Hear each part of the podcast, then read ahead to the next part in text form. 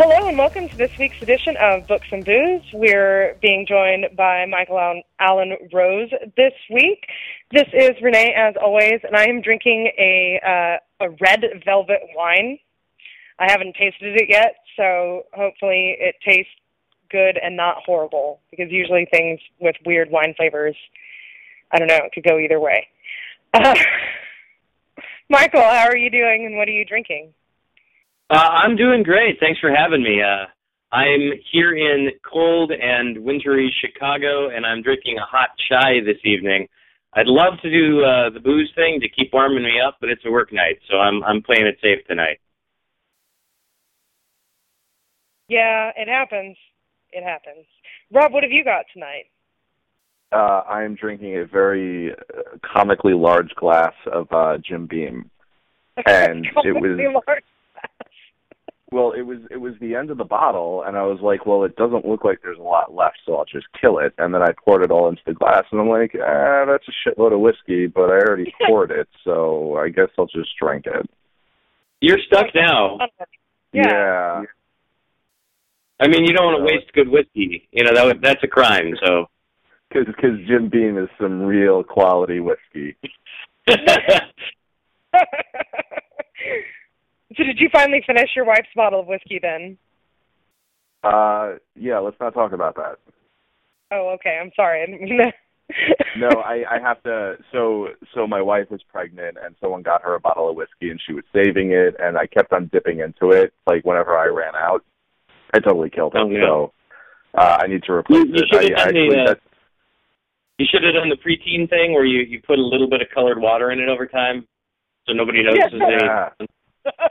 Here, here's the thing, though, is that after the kids showed up, she would have had a big drink, and then she probably would have murdered me. Um, because it, it, it was Well, a, you, just, a you just you just blame our hormones then. See, it's oh, Yeah. it tastes different to you. That's weird. was like, oh, maybe the whiskey went bad. yeah, I Um, must have. You know, you you waited too long. Yeah. No, this is a good reminder though, because now I'm out of whiskey and she's out of whiskey, so I will go buy two bottles of whiskey tomorrow, and everything will be okay.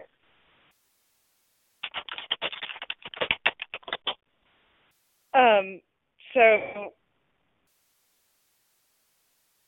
let's start with some music, like I said, because I think that's a lot of like that's cool and it's fun, and uh, we're going to be playing one of the songs, right? That did work out, right? I didn't just make something up, that'd be embarrassing. It it it, did actually. Yeah, um, I, I got some some contact from your folks, and uh, I believe you're going to hear at least a piece of the song "Ovoid Vovoid," which is the tenth track on the new album. All right, and the new album is Flood Damage, right? Yeah, uh, the project's name is Flood Damage, and the new album is called Instructions for the Assembly of Gods. And it is out now digitally everywhere, and actually within a few days of hearing this, there should be a store online where you can buy physical CD copies and things. Hooray! Awesome. So, just I don't know. Uh, I haven't. I didn't get to, to listen to it yet because I don't have the track yet. Um, I'll listen to it tomorrow when I'm editing. So, listeners at home will have heard a few seconds of it, I guess, before this part of the show, but they won't hear the whole song until the end of the show. So, you gonna tell us a little bit about the style of music and like what what you're doing with this album?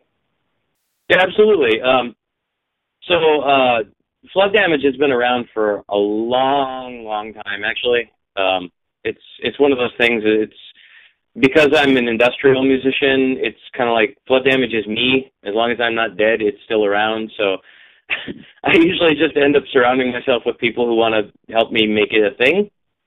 Um, so it's changed. You know, it's changed faces over the years a couple of times, but this incarnation of it is it's definitely the best it's ever sounded.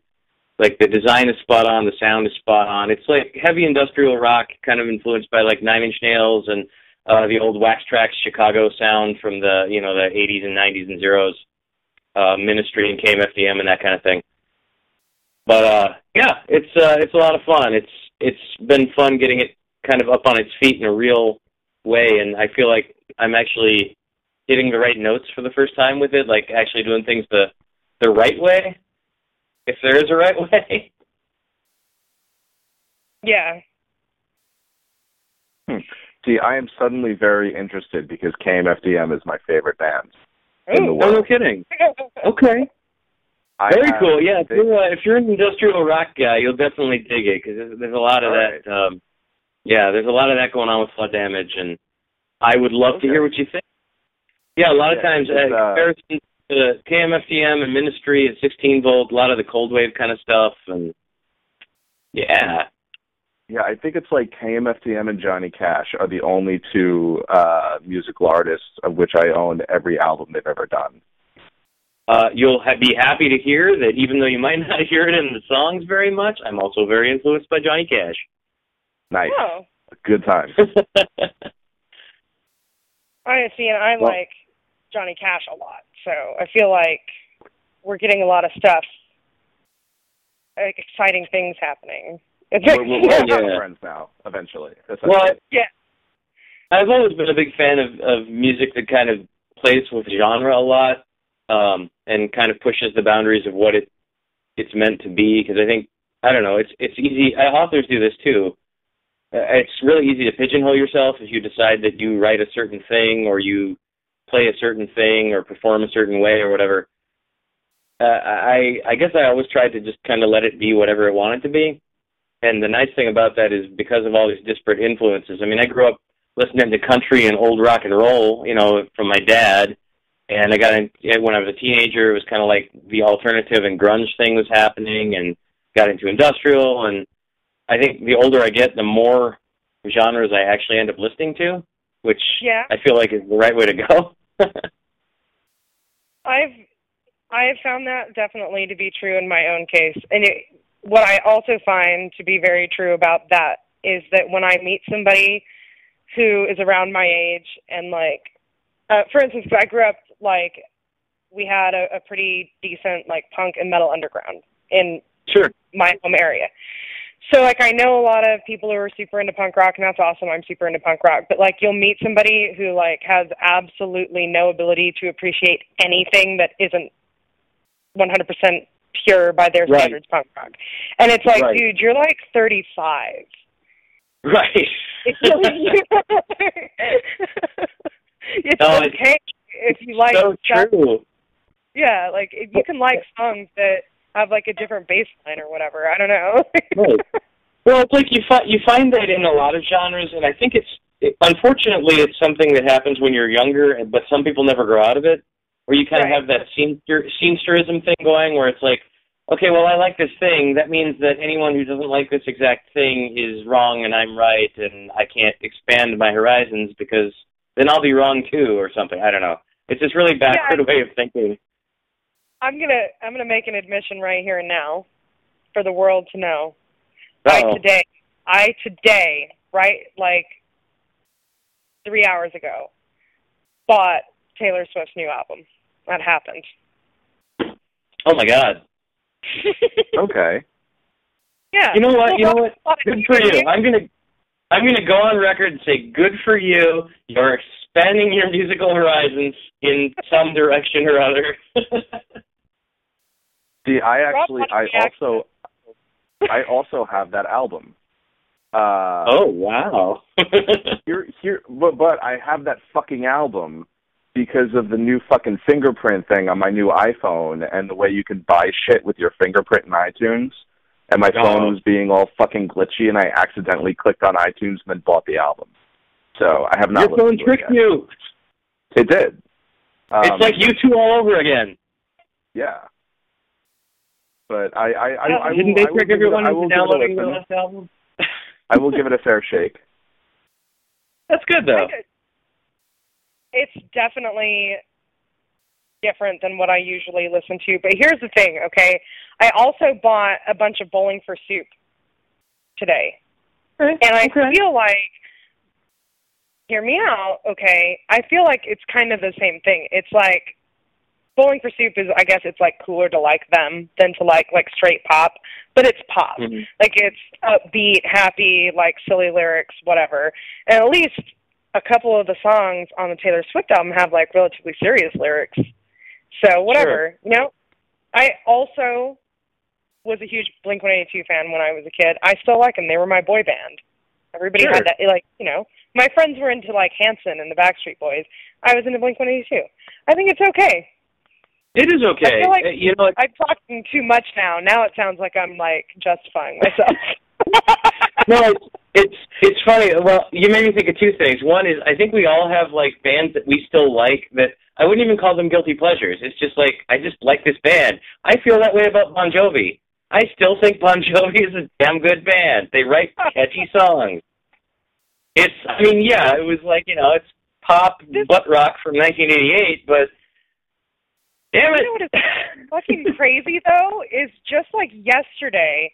I okay, I work from home and I spend a lot of mm-hmm. time no one to talk to but my dogs. Okay, so somehow I got on this track of thinking about Bon Jovi. I don't know how, and I was thinking the same thing. That yeah, actually, there's a reason why when "Living on a Prayer" comes on in a bar, everybody stops what they're doing and starts singing. Exactly. Oh yeah, living on a prayer or uh, shot through the heart. Oh my god, And um, and then like everyone's yelling along. Yeah, did you guys see like this is so weird because this this is where my thought process took me uh yesterday or the day before. Did you guys remember when MTV and Bon Jovi like they did a collaboration where he wrote an album and then they made a movie based on the album? That wasn't Young Guns II, was it? No, no, it was um it was like cuz you know, okay, you had Bon Jovi and then he like had like a small comeback and then he kind of went away for a little while and then he came back with like it's my life and all those songs right it was that oh middle- right, right, right, right. I can't, it was like midnight in chelsea or something i want to say. I have no idea. Because Oh by my the time he had his comeback, uh, yeah, by the time he had his comeback, I was all like, I was the you know the teenage like goth kid grown up, so I was like, I wanted my metal and my goth and my industrial, and I've left these childish things behind. And a few late years later, I went, no, no, no, I haven't left anything behind. I just you know, I had that brief moment of twenty somethingness. Apparently nobody wants to remember this movie that i'm talking about because i put I into think you might be Bon making it up. I don't know. No i know that it happened it wasn't like it was huh i know that it happened Did did you Um, dream it? I don't think that I was at a point in my life where I cared enough about Bon Jovi to like make up a fantasy land where he gets to make terrible movies out of his, out of his albums. I kind I kind of wish you were, but but only because that's really amusing. I don't know. I I, I I'm gonna have to look this up. You realize now? I'm I'm gonna spend all day at work tomorrow, like researching Bon Jovi MTV collaborative movies. it would be on IMDb, right? I would assume so. Everything's on IMDb, so we're gonna put this to bed. I have to. I might have to also edit a lot of this out because it's taking a long time. But Oh well, I was going to say the other thing. While you're looking it up, uh, the other thing that made me think of that, um, we were talking about how you know it's it's pop, but it's all pop. Um, when you were comparing like Bowling for Soup and you know, um, my producer, the guy who produced the new Flood Damage album, uh, is this guy named Sean Payne from a band called Cyanotic. Um, they've worked with uh, like uh, 16 volt and the new the new version of Revolting Cocks and a whole bunch of other things. Um, so he he definitely knows the industrial thing but he works with a lot of different styles of electronic artists. And one thing he said to me really stood out one time because he's got a hip hop side project and he's working with a couple of Chicago based rappers. And it's like, after talking to him, he basically said, you know, everything he does is angry robot noises. It doesn't matter if it's indu- industrial rock or hip hop or whatever. It's all computer based music that appeals to disaffected youth that that says you know certain types of things or or connects with them a certain way and it kind of made me think about like that's what you don't realize when you're a kid when you go I like everything except rap and country or whatever you know it's, no you just you haven't found the right songs yet that connect with you right.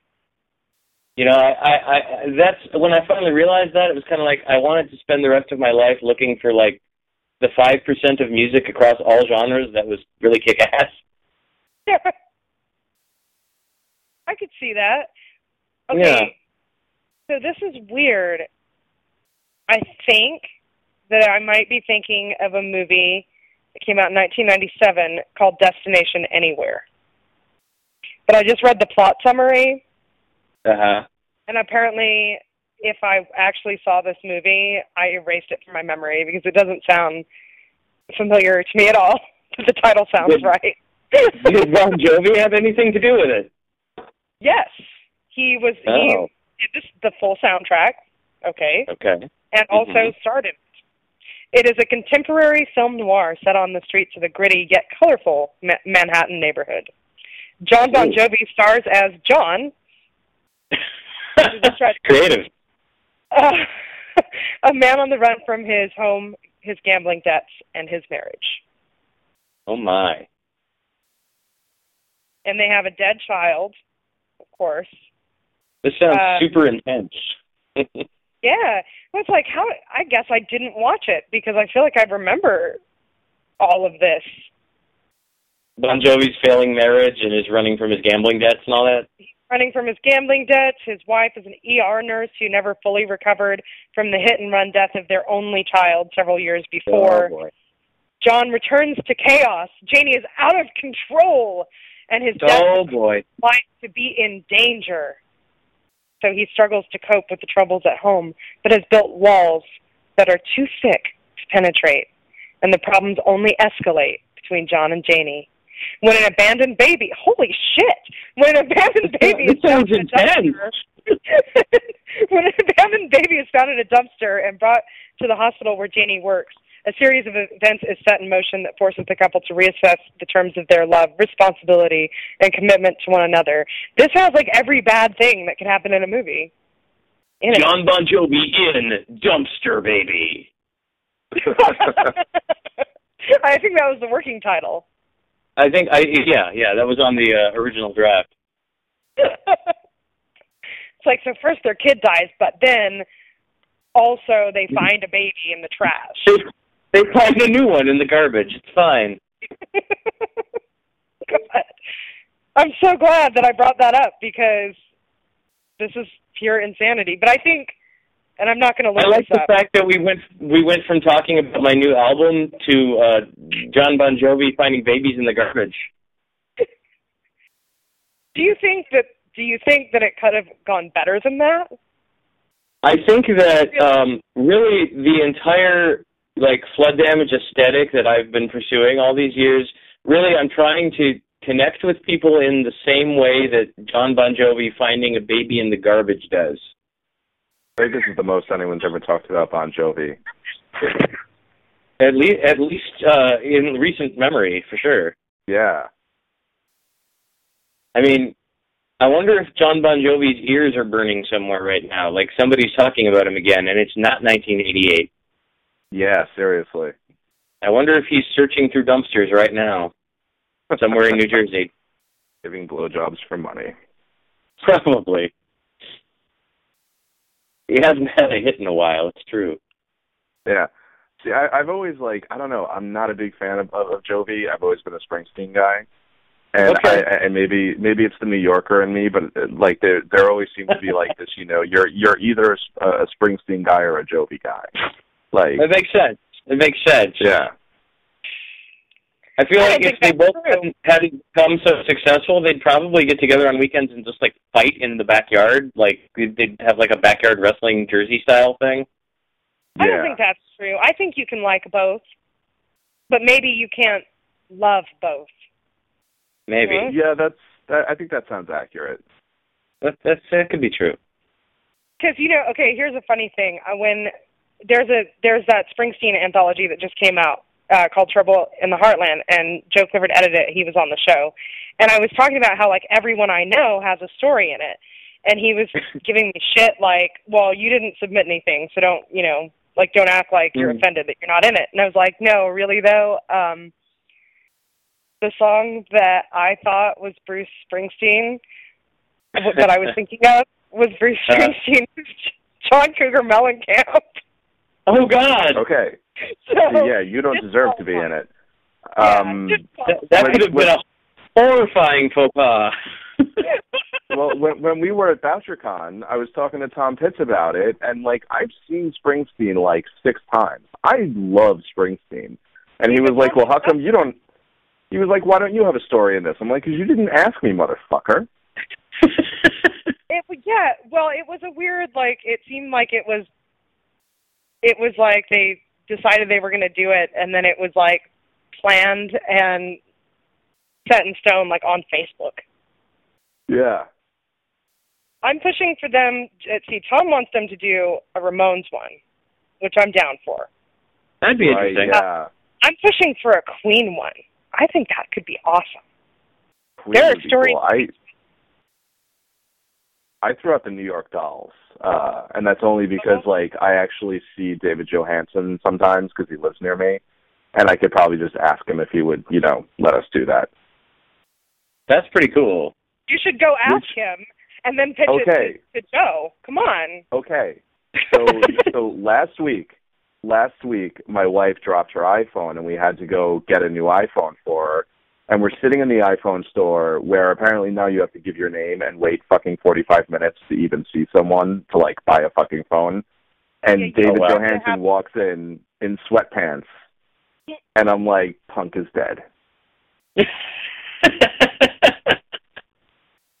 It's not dead. It just appreciates uh, a touch screen.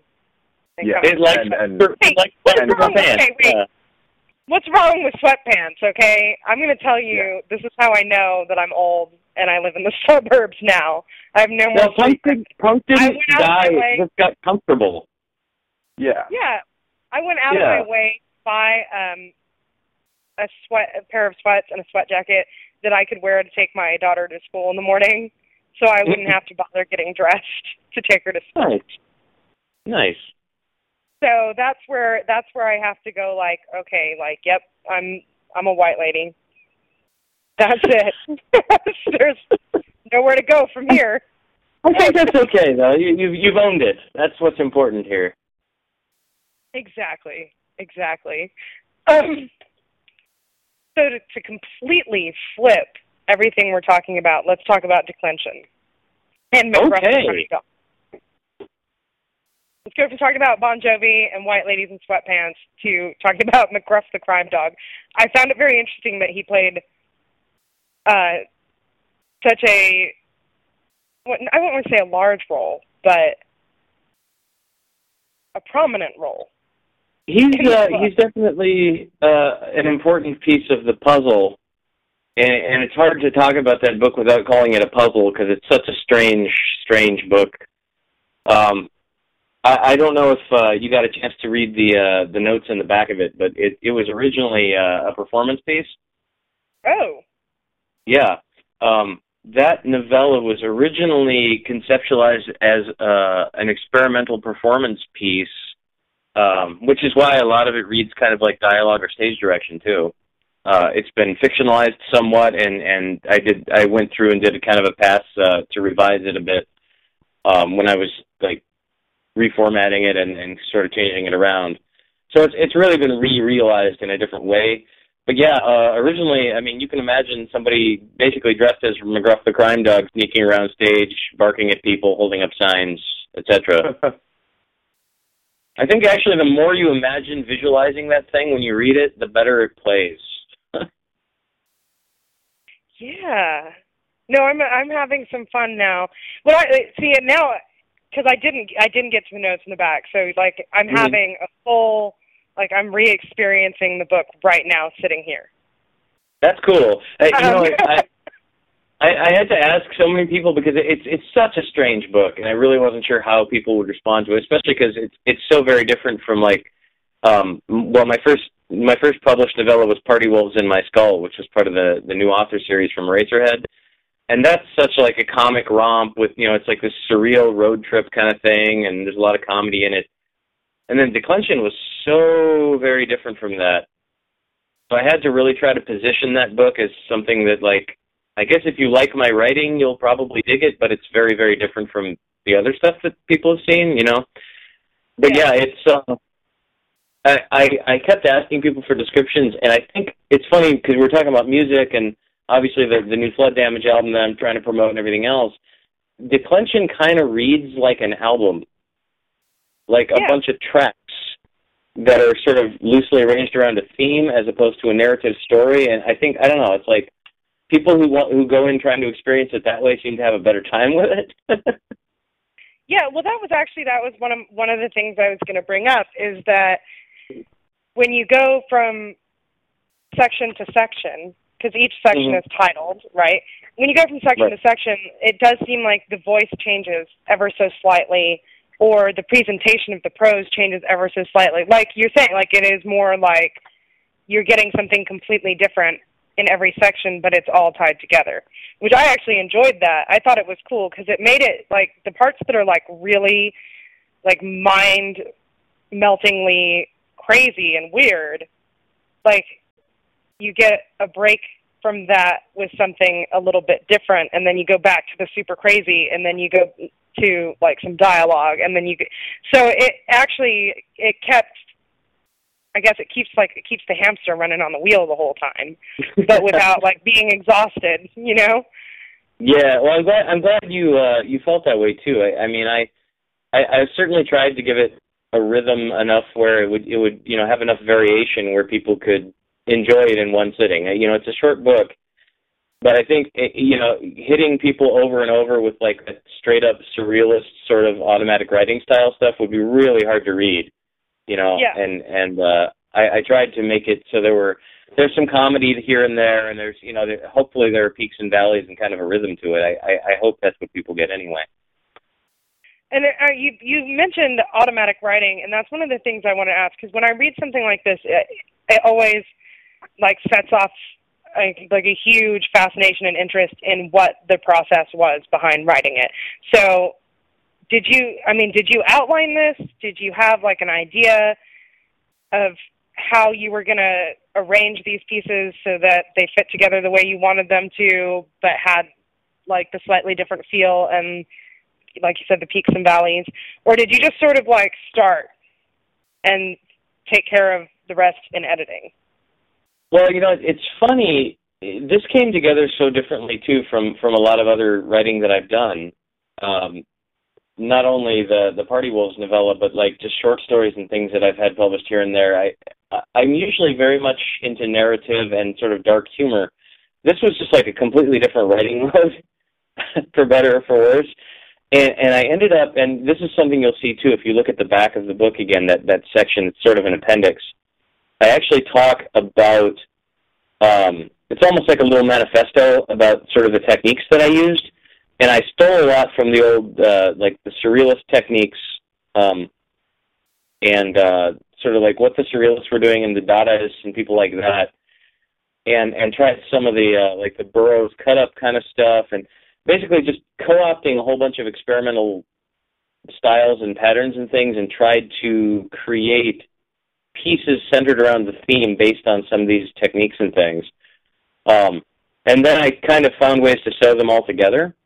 So I guess it was it was cre- creating a bunch of disparate pieces through all these different means, just as an experiment, you know, to see what what would happen, and then taking what sort of worked or what I could find threads to pull together with, and and and sewing them together. It was it was an interesting experience trying to put that together, and I actually used some of that maybe in a more mature way because it's several years later in the the next book I have coming out. Um, I'm really finding there's a lot of reward in, in sort of that I don't know, playing with your own technique and and kind of challenging yourself to find new ways to figure out how to create things. If that makes mm-hmm. sense. Yeah, no, that totally it's, makes sense. I think, and I really think, fun, if nothing else. yeah, when I think one thing that is fun to do, I guess, like you know, when you're first starting out, and people tell you that they have a specific way of approaching their writing or they have mm-hmm. like a specific I don't know. Um and um, you know like the the writing advice snippets, it sounds like that. Well, when when I sit down to write, I right. fill in the blank, blah blah blah, and you kind of think maybe that that's a little bit pretentious. But then when you when you've been writing for a while, you're like, actually, no, I do have a very specific philosophy on how I write and how to tell a story, so I think it's important, like you said, to play with that every once in a while before you start repeating yeah. yourself. Absolutely, and and you know it's it's what we were talking about with the music too. It's for the same reason that I like to play around with genres and things. There's a track that you'll hear on on the new album called "Sexy" that's like I call it my industrial Barry White song because it's like I, I sampled these old vocal patterns from like the soul stuff, and it's got this kind of groove rock thing going, and I, I don't know. It's like I like to challenge myself and make myself uncomfortable with the process because that's kind of how you find new things, you know. I, I think it's so easy, like I said earlier, to limit yourself by going, well, this is what I do, and then just sticking to that. But that, I don't know, that just seems boring to me, you know? Yeah, no, I like that. That's see again. I, I'm kind of like now trying to think about what I read and think about what we're talking about and try and see if I can spot these threads. But I think that's cool. Um, speaking of cool, I have to share this quote we when we started out, people always wanted us to have the authors like read an excerpt or have us read an excerpt, and that sounds uh-huh. like a uh-huh. really great idea. But it's hard to do and make things feel natural, and it's hard to figure uh-huh. out like how much time you should give someone. But I have to share this quote from the book because it made me laugh out loud, not just because it's funny, but because it's so absolutely true. I watched my cat watching the birds out the window and watched and watched and saw the tree that she was staring at, and I thought to myself, humans are much smarter than cats because we know that trees are filled with chlorophyll and that they're called trees, for example. But then I thought, why would a cat need to know about chlorophyll? And then I decided that maybe we're not so smart after all, but looking for a crutch. that and I was like, you know, when you break it all the way down, I don't know. I don't know why that particular piece. I was like, oh, I got to write this down, and I'm going to make sure that we I, we talk about this on the show. But I really loved it. I'm glad you like that. I yeah, I, I appreciate that. Thank you. I um, I uh, I remember. You know, it's funny. I remember that a lot of those those weird little bits come from places of truth. And I remember the day I was sitting. It was, I was in grad school down in Southern Illinois. I was sitting around one day, and my cat was just sitting there in the window like staring at the trees, and I don't know that that became a part of that. Um, yeah, I don't know. I, uh, I again, I don't know. I don't know. We uh, we think we're a lot smarter than we are sometimes. Yeah, no, and it is like the question. Of course, if the three of us here tonight were writers, and so obviously we have to appreciate that humans desire more than the bare minimum. Otherwise, we're admitting that like we have no purpose or reason to do what we're right. doing. but at right. the same time, it's like, do we believe that it's important because we need it to be important? right, right. So, uh, yeah, sometimes I think we we ascribe a lot more meaning to what we do than we really deserve. I I mean, I, I call me crazy, but I'm I'm a big fan of the existentialists, you know, and the whole uh you know Sartre and Beckett and and those guys and it's kind of like yeah I don't know if humans are really all that great. We're kind of specks just kind of floating around on a dirt ball you know doing the best yeah. we can. So I I do want to make sure because I I kind of I guess went backwards. I want to make sure we talk about boiled Americans because it's that's the one that's new right? Yeah that'll be coming out uh in 2015 uh, that's coming up. It'll be published by Bizarro Pulp Press, which is now a subsidiary of Journalstone. So, um, Journalstone. Oh, okay. They, uh, yeah, they actually became part of Journalstone, which which uh, they have a number of imprints under them, horror and sci-fi and all sorts of things. So I guess the distribution on this could be pretty cool. And I don't know if this is the kind of book that you're, you know, going to have a lot of buyers for at Walmart, but maybe my book will be in a Walmart. That's kind of, well, you never know. Somebody, you never know. when I when I lived in the desert, the only store that sold new books was Walmart. Okay. So you know, I might have bought it. Maybe if I didn't buy all my books on Amazon, I might have. But at the time, I bought all my books on Amazon because Walmart was the only place that sold new books. Anyway. I got you. I got you. yeah, um, Oh, I'm sorry. No, I was just gonna say Boiled Americans. Actually, if you liked Declension and liked kind of what I was doing with that, um, the original uh, performance piece that Declension, the book was based on, is about eight years old now. Uh, the novella version is only a few years old, but Boiled Americans was just completed um, probably last month. So ideally, it's going to be more weird experimentation, but with whatever I've learned in the last decade or so, which may be good or bad. I don't know.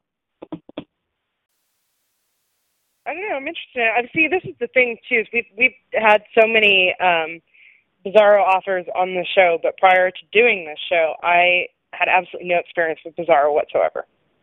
Sure, sure. Never, had never um, read anything. I don't think, and and and it wasn't because like I was just unaware of it. Um, mm-hmm. I mean, I was for the most part. But prior, like you know, around the year before we started doing the show, like I knew people who wrote Bizarro, and I was aware that it was a thing that people did. Um, but then when we started doing this, the Bizarro community is so amazing, and we had so many people that wanted to come on the show and like really um, promote it amongst the other, like amongst the community and we I've got to read so much different um, stuff that I don't think I ever would have even considered before.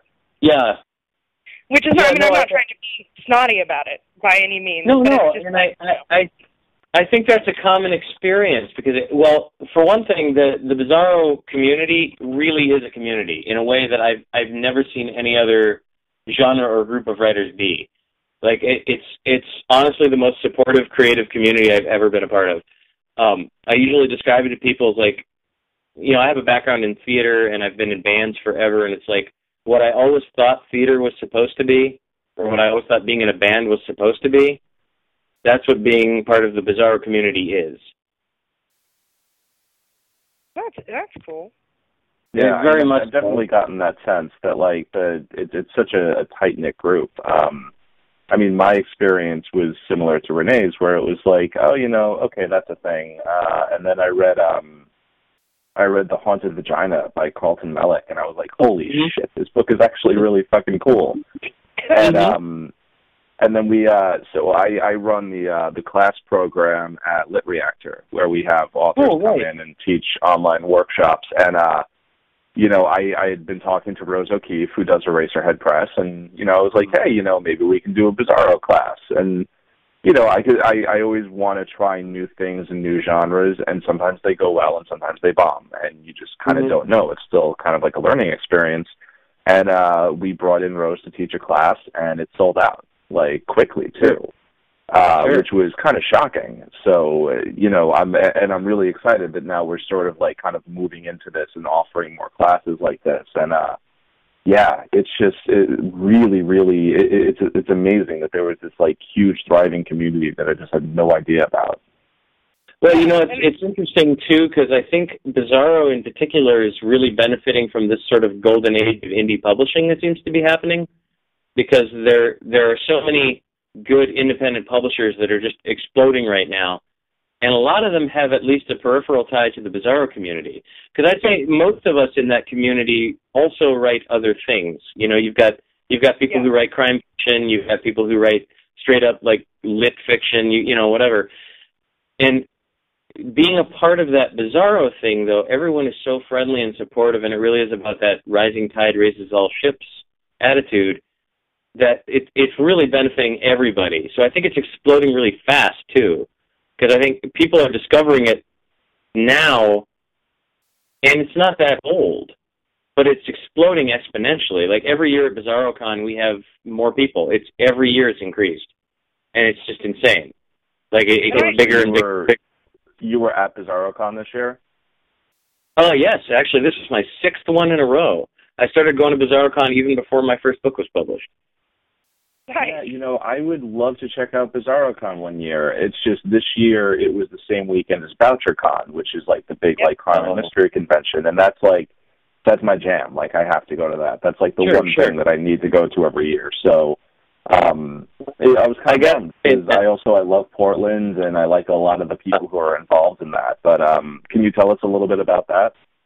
Oh, absolutely. I, I would say if you get a chance, you should definitely definitely come out because it, it, not only is it a, a tight knit community, it's a very welcoming community.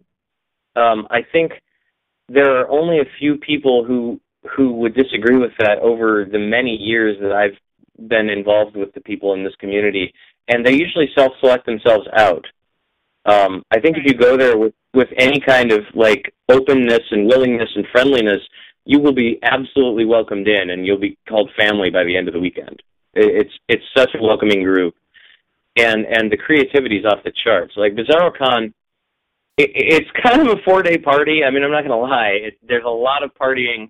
There's a lot of drinking. There's a lot of weird impromptu dance contests or attempts to levitate or you know golf challenges, whatever happens. But uh, the nice thing is you're doing it with all these people who are not only insanely creative writers and artists and content creators, but um, so many of us in this community are polymaths. You've got a number of us who are also musicians or also filmmakers or also illustrators, and everyone wants to collaborate and everyone wants to pimp each other's work. So you come out of there so creatively charged up. You know, it, it, you you go back home with like eight projects on your burner that you're just you're super excited about because everyone wants you to do all of these amazing things. It, yeah. It's like nothing else. It, it really is. You know, we've got um, some of the bigger horror folks now have have discovered us, like uh, John Skipp, who you know one is one of the original Splatterpunk guys, has been coming for several years now, and is sort of like a bizarre elder statesman now. And uh, Brian Keene has uh, actually has said BizarroCon is one of the only cons he goes to anymore without a professional reason to do so because he just has too much fun there. Yeah. See, and that's really, and that's, I say, doing the show um, and interviewing so many people from the community and getting to know so many people from the community as well. That is the mm-hmm. one thing I've never had a bad like we've had, and I'm not going to name names, but anybody who's listened to the show like semi regularly could probably pick them out because editing can't fix sure. everything. We've had bad interviews. We've had sure. interviews where the author is a great author, and um, the work is good, but just something doesn't click or sure. Yeah, there's been at least one show where like yeah, Jessica, who you emailed with, you know, where she and I were mm-hmm. like both kind of sick or something. There's there have been bad shows. Mm-hmm. Never had a bad show with someone from the bizarre community. There's no such thing. I totally believe that. You know, we have um I mean, even the readings and things. If you ever attend a Bizarro reading, and we we usually have some at the con, but like we do a, a thing called the Bizarro Hour here in Chicago, and up in Portland they have the hour that stretches, and there there are a few of these events around the United States, especially as the community continues to grow. Um, we even try to make sure our readings are, you know, well, entertaining as hell. I mean, it's it it it really is one of those things where it's like you have to develop the skill set of being a public persona as well as being a good writer. Uh, I don't know. I mean, I understand that you know in the past it was easier to kind of hide behind anonymity I'm like, well, I write good, and someone will read it. That's great, you know. I think today with with how ubiquitous like book trailers and and performance videos and things like that are, and with how many of us do, you know, so many variety of different mediums that we we play in, you kind of have to develop those skill sets and be like a communicative person who can talk to people and you know not be an asshole. yeah, and that's, I mean, that's kind of like the the joke that I have about this show is that everybody who comes on this show is cool because an asshole wouldn't do this show. Right, right. Not turning people into bestsellers, especially like the Again, first year. It's like, you know, yeah, they'll still select themselves right out of the running.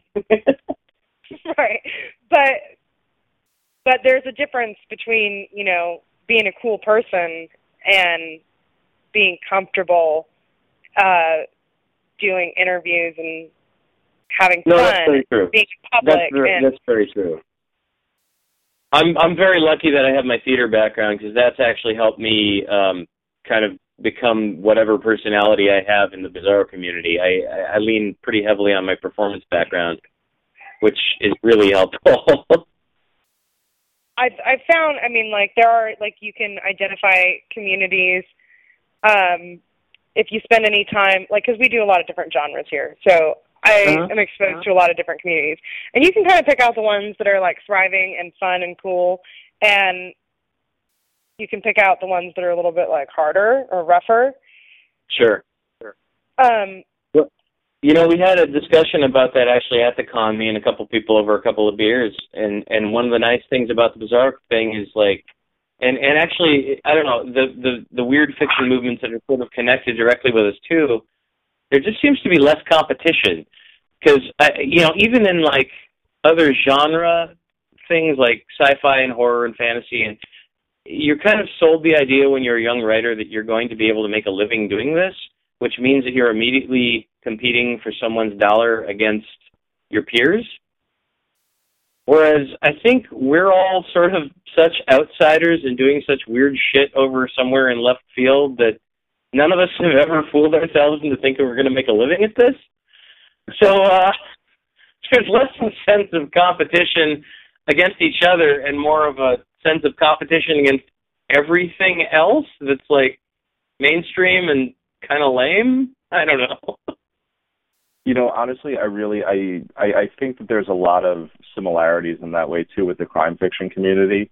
You know, yeah. um the, like when uh the the thing that's always amazing to me about going to an event like BoucherCon is uh and, and I've been to sort of some like like literary minded events and like some people can be real fucking pricks and you go to right, like right. a crime fiction event like NoirCon or BoucherCon and everyone's really, really cool and really welcome, like, like, like you were saying with the BizarroCon people, like really welcoming and really accepting, and it's really like this sort of weird, fucked up family unit. And I think mm-hmm. it's because the crime writers they get it out on the page. You know, they sure. they sort of write this dark, fucked up shit, and by the time they're done, they're like, okay, it's time for a little bit of sunshine. And uh, it's sure. it's always nice when when you sort of you know you, you kind of find your tribe like that you know when when when you can come together with a group of people and say okay you know here's this thing we have in common how fucking cool is that yeah it's the family you choose. Like that's the you know that's the bottom line i think. I'm gonna I'm gonna piggyback off of what Rob said and and say that the two communities that I felt have been the most welcoming and the like friendliest are Bizarro and Crime, and that having the crime community kind of like take me under the wing has like changed everything about about like my you know my writing and where I, you know how much people give a shit who I am or whatever. Right. Um, right. And this is crazy, Rob. I wanted to tell you this. I went to a local writing group, and I'm going to leave it at that. I'm not going to say much about it because I might go back. um, but one of the people, they have like a thing where they have to you know, you, they have the meetings at their homes. So the first time you go, you have to go to one of their like public meetings in a Starbucks to make sure you're not like super weird before they let you in their house. So one okay. of the other new people was there, and she brought up BoucherCon, and everybody at the table but me was like, "The what?" but it was super weird hmm. because I guess like she was there the whole time. Me and this lady that live like ten minutes from each other were like there in the bar all, oh wow! All, so, anyway. Interesting. Oh God, BoucherCon was a lot of fucking fun this year. I drank way too much. That that seems to be a pretty common con thing. yeah. I drank way too much. We had to, see because I went um one day and then the next day my husband's military and it was his ball and then we went the day after that and so I just basically was drunk for three days, and it's and oh, I way too fucking old for that. And I like I get drunk like once a year normally, because it's the aftermath of getting drunk is like it's so severe for me these days. I've I've noticed the older I get, the harder it is. The recovery is the harder part. Yeah. No, it's fine. Like it used yeah. to take like a couple hours. Now it's like two days later. I still feel like somebody hit me with a buzz. Exactly. Well, so after that weekend, it took me like a week and a half. Oh gosh. so, so bad. yeah, when I yeah. uh, when when I was in college, I I was like built out of something different. I mean, I me me and my roommate, were like fucking gods. Like literally, like we were like we we were all powerful, all seeing beings who we would go out and drink like we would we would down a bottle of vodka between the two of us in like a half hour and then go out looking for booze. Like Oh, we would drink inhuman amounts of alcohol and the next day we'd both wake up and be completely fine. And now Right. we're living in this reality where like like at BoucherCon where I stay I, I have like two whiskeys too many and stay up like until like one o'clock in the morning and the next day I want to fucking die. I'm like, man Right, right. Yeah, I we realize that your your metabolism has changed, and oh god, it gets horrible. Yeah. When we lived in the in when I lived in the barracks, we would do like well, we used to just go out all weekend, but then too many people got in trouble, so we had to be like in our rooms by midnight. So it would happen mm-hmm. like on Friday, immediately after work, everyone would go out and get shit faced, so that they would have time to sober up before midnight because we were all. I'm sorry, none of us were underage, of course not, because no, that no, was illegal not at all. but but the point was we didn't want to be drunk when the you know the guy in charge checking everybody's IDs came around. So we would go out and we'd just get shit faced, sober up uh, about like by about eleven, get back to the barracks, check in, and then like at twelve oh one everyone would be out in the smoking area like passing around booze in their like, you know, camouflage container of choice Right. and this was like all weekend and i like here i was i was i was seriously i was underage and i was in charge of my platoon so i could be that drunk and protect all the dumb shits that were getting too drunk and were going to get caught and like Right. cover people and like have my shit handled and like monday morning i'm up at five thirty to go run and like it just like it just didn't fucking faze me. I would wake up on Sunday mornings feeling so refreshed at like 7 a.m. Like, oh, let's go greet the day. And and yeah, one weekend of going out three nights in a row, and I needed a week and a half before I could function properly again. I uh, I uh, I remember. I think it was. uh I think it was two years ago at BizarroCon. It would have been um 2012. I remember. It's like, yeah, I, I, you know, we're getting older, blah blah blah, and I, I kind of know that, but you know, you you break it out when you're at the con. You're like, okay, I, I can handle this. I used to be able to do this. I can do it again. So I drank and I stayed up, and I drank and I stayed up, and I drank and I stayed up, and we did workshops, and we did, you know, readings, and we did da da da, and I stayed up all night. Most of the time, I try to get a little bit of sleep, but that year I was like, no, I can do this. Oh my God! Sunday night, everyone thought I was going to die because I was literally. They have this place called the Ad House. It's like the central kind of meeting location. It's like this old administrative house for the the, the resort that they uh they do this thing on, and that's where everyone kind of hangs out. I'm just laying there on the couch, like not blinking, like just kind of staring off into the middle distance, and people keep coming up to me and kind of poking at me and offering me things, and I'm just I'm just lying there because I can't move. I'm like, this is what happens. This is what this is what I have found a way to enter into a living death state.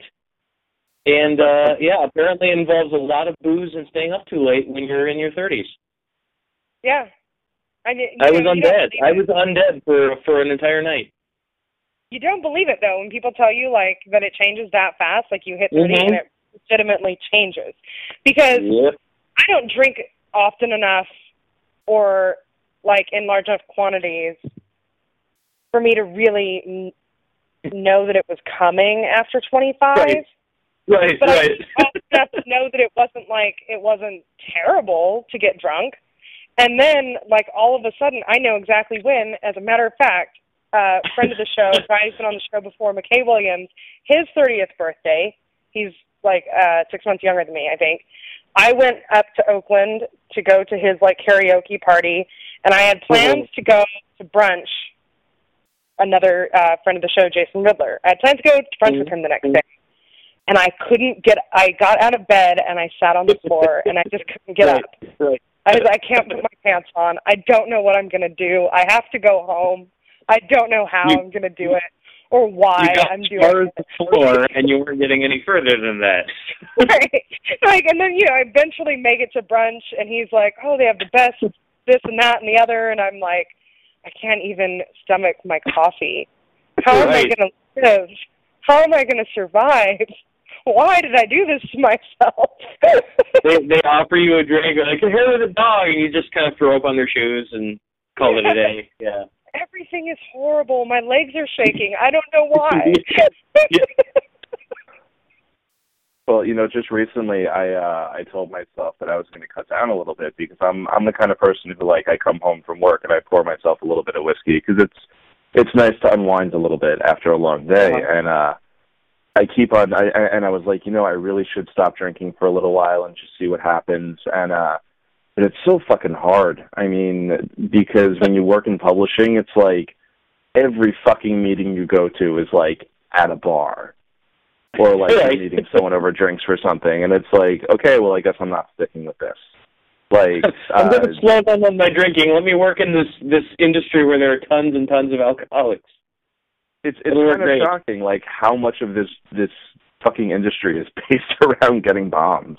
Like right. tomorrow night, my plans are uh, I'm meeting with uh, Todd Robinson, who's you know the editor of Thuglit, and he wrote the Hard Bounce, and I'm going to go to his fucking bar and drink a bunch of whiskey while we bullshit about work stuff. I tell you Nice. what, because that's it. I, ge- I, I genuinely don't drink very much. But then all of Mhm. a sudden I'm like, it's becoming less and less true the more I put myself out there in the writing community because Right. Rob's not lying. He's not making excuses for himself. It's true. Right. It's hard. Well, I think uh, I think it's it, you, maybe we just learn to choose. We learn to pick our battles a little bit. You know, it's like okay, I can drink this weekend because for the next five days I'm going to drink water and weak tea and go to bed early. You know. yeah, I can drink because I'm drinking red wine and it's good for me. Sure. Yeah. sure. I didn't, I didn't have whiskey. I didn't have a beer that was full of like carbs and stuff. I'm having there's antioxidants in this. I was uh, I was telling I was telling Renee earlier uh, before we uh, all got connected. If it wasn't a work night, I would have a nice pretentious chalice of absinthe with me right now. You know, like a writer. But uh, Oh, absinthe. you know, early morning. I Are- actually made absinthe in college once. It was a bad idea. oh no, That sounds making it is a terrible idea.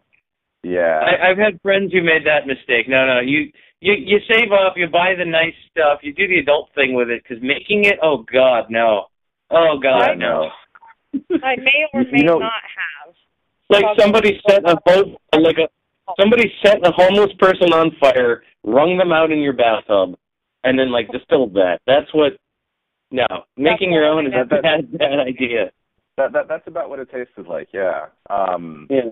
You know, It. I, I like the idea of absinthe better than I like the drink. I also I don't like mint, and I don't like licorice. So like those flavor profiles are not I'm not a big fan Right, of. So I I always feel like absinthe would be a great idea if I liked the way it tasted. Right. Yeah. You get, you really have to like the herbal flavors, or it's kind of it's gonna be lost. on you. Do you drink gin?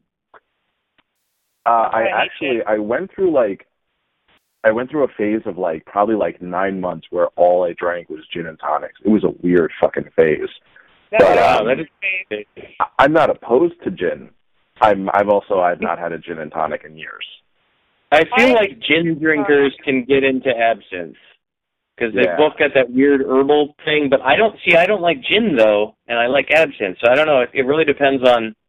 I think it depends on what herbs you like. Yeah. My my husband likes looking up like you know those cocktails that like went through a burst of popularity and then died out. You know, so like Uh-huh. for the last thirty years, nobody has really made this cocktail. Let's try it out. And he made gin You made Rickies. wonders. you made a what? Gin Rickies. They're really good. I hate gin so much. Gin and tonic tastes like what I imagine Satan's asshole would taste like. I hate gin and tonic. Are you, gin and tonic tastes like a fucking Christmas tree. Uh, see, I would say a forest fire. So I don't know. Who, I, who doesn't want to drink a Christmas tree? it's a forest fire. and I served you a salad made of fucking Douglas fir, would you be like, "Oh, Renee is so gourmet," or would you be like, "What the fuck? Why are you feeding me a Christmas tree?" Well, that and like the ornaments get all melted down, and then you're drinking melted glass with dyes in it. And it yeah, Yeah, it's bad. No, because I the feel star on top of the tree. The gin Rickey has like a little bit of simple syrup and it has seltzer instead of tonic. Okay. And what I realized is that it's the fact that the tonic and the gin bring out the worst in each other. And that's why gin and tonic sucks to me. But gin seltzer water is fine. So actually what it is, I love the taste of gin. I just don't want it fucked up with tonic. I'm The only like, only time I really flashbacks ever drank now. gin and tonic, I, the only time I ever really drank gin and tonic, I got really really drunk on gin and tonics. So I don't really remember how I felt about them. Yeah. Yeah, see, I, I used to I used to pour gin and tonics into like a coffee mug and then go to class. And now. I'm having like flashbacks of this. Of just like I and now I kinda want a fucking gin and tonic and I don't have either in this house. Next week. Yeah. Next week you do a gin and tonic and I'll do a gin Rickey. There you go. Um, so we actually just went over time talking about gin, Nice. which I is so fucking appropriate for this show that it's actually kind of amazing. Um, Michael, can you do me a huge favor and pronounce the name of that song again? Yes, ovoid vovoid. So that's what we're going to be listening to on the way out. Cool. I forgot to mention at the start of the show, but our sponsor is once again Miss Massacre's Guide to Murder and Vengeance by Michael Paul Gonzalez. The book is as cool, if not cooler, than the banner that you will find at the bottom of the episode notes that you can click on and buy the book. Um, they've been sponsoring us for a while, so you would think that I would get tired of telling everybody how amazing this book is, but I'm not tired of it. It is a fucking great book. Um, I could I could talk about it for the length of an entire episode. I have talked about it for the length of an entire episode when Michael was on. So yeah, anybody who likes crime fiction, anybody who likes I, I'm gonna say like there's an element of grindhouse, there's an element of like kind of kill Bill, there's a great fucking mystery at the heart of it. It's got so much heart and emotion. Um, it's entertaining. It's it's emotional. It's just everything that you could want in a book, and it is totally available. All you got to do is click the little banner at the bottom of the page. So go out and after you buy Michael's books, buy the other Michael's books. There are a lot of Michaels writing today, and we all write Yeah. really great stuff. That's what it is. It, you can count on the the Michael guarantee. At least That's right. It's the Michael seal of quality. We have meetings. We have meetings about this. So yeah, no, absolutely. Um, anyway, that's the show. Thanks so much for being on.